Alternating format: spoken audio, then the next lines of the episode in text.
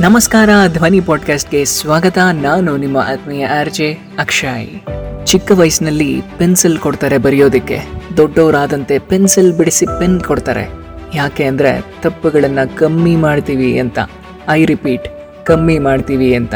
ತಪ್ಪೇ ಮಾಡಲ್ಲ ಅಂತ ಅಲ್ಲ. ತಪ್ಪು ಮಾಡೋದು ಸಹಜ. ಹಾಗಂತ ಮಾಡಿದ ತಪ್ಪನ್ನೇ ಮತ್ತೆ ಮತ್ತೆ ಮಾಡೋದು ತಪ್ಪು. ಆ್ಯಂಡ್ ಅದರಿಂದ ಮುಂದೆ ಹೋಗೋಕ್ಕೆ ಸಾಧ್ಯನೇ ಇಲ್ಲ. ಇನ್ನೊಂದು ವಿಷಯ ಏನಂದರೆ ನಾವು ಬೇರೆಯವರು ಮಾಡಿದ ತಪ್ಪುಗಳಿಂದ ಎಕ್ಸ್ಪೀರಿಯನ್ಸ್ ಇರೋರು ಹೇಳುವ ಮಾತುಗಳಿಂದ ನೋಡಿ, ಕೇಳಿ, ಕಲಿಬೇಕು. ಎಲ್ಲ ತಪ್ಪುಗಳನ್ನು ನಾನೇ ಮಾಡಿ ಕಲಿತೀನಿ ಅನ್ನೋದಕ್ಕೆ ನಿಮ್ಮ ಹತ್ರ ಟೈಮ್ ಇದೆಯಾ?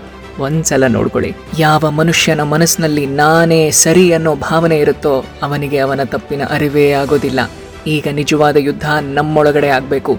ನಮ್ಮ ದೌರ್ಬಲ್ಯದ ವಿರುದ್ಧ ಆಗಬೇಕು. ನಮ್ಮನ್ನು ತಪ್ಪು ದಾರಿಗೆ ಎಳೆಯುವಂತಹ ನಮ್ಮ ಆಲೋಚನೆಗಳ ವಿರುದ್ಧ ಆಗಬೇಕು. ಆಗ ಯಶಸ್ಸಿನ ಹಾದಿ ತುಂಬ ಕ್ಲಿಯರ್ ಆಗಿರುತ್ತೆ. ಪ್ರತಿದಿನ ಆರಂಭ ಆಗೋದು ನಿರೀಕ್ಷೆಗಳಿಂದ, ಹಾಗೆ ಪ್ರತಿದಿನ ಮುಗಿಸ್ಬೇಕಾಗಿರೋದು ಒಳ್ಳೆಯ ಅನುಭವಗಳಿಂದ.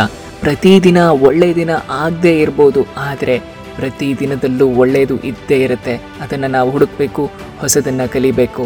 ತಪ್ಪು ಮಾಡ್ತೀವಿ ಅನ್ನೋ ಭಯದಲ್ಲಿ ನಾವು ಮೇಲೆ ಏರ್ಬೇಕಾಗಿರೋ ಮೆಟ್ಟಲನ್ನ ನೋಡ್ತಾ ಕೂತ್ರೆ ಏನು ಪ್ರಯೋಜನ ಇಲ್ಲ. ಅದನ್ನ ಹತ್ತೋ ಪ್ರಯತ್ನ ಶುರು ಮಾಡಬೇಕು. ನಾವೆಲ್ಲ ನೆನ್ಪಿಟ್ಕೋಬೇಕಾಗಿರೋ ಇವತ್ತಿನ ಕೊನೆಯ ಸಾಲು ಏನ್ ಗೊತ್ತಾ? ಜೀವನದಲ್ಲಿ ಬರುವ ಕಷ್ಟಗಳನ್ನ ಸವಾಲ್ಗಳಾಗಿ ಸ್ವೀಕರಿಸಬೇಕು. ಗೆದ್ರೆ ಮುಂದೆ ಹೋಗ್ಬೋದು. ಇಲ್ಲ ಅಂದ್ರೆ ಪಾಠ ಕಲಿಬೋದು. ಇನ್ಫ್ಯಾಕ್ಟ್ ಒಳ್ಳೆ ಪಾಠ ಕಲಿತು ಮುಂದೆ ಹೋಗ್ಬೋದು. ಸಾಧನೆಯ ಹಾದಿಯಲ್ಲಿ ತಪ್ಪುಗಳಾಗಬಾರ್ದು. ಅದಕ್ಕೋಸ್ಕರನೇ let's all plan prepare pursue ನಮಸ್ಕಾರ ಹೋಗಿ ಬರ್ತೀನಿ. ನಾನು ನಿಮ್ಮ ಆತ್ಮೀಯ ಆರ್ ಜೆ ಅಕ್ಷಯ್.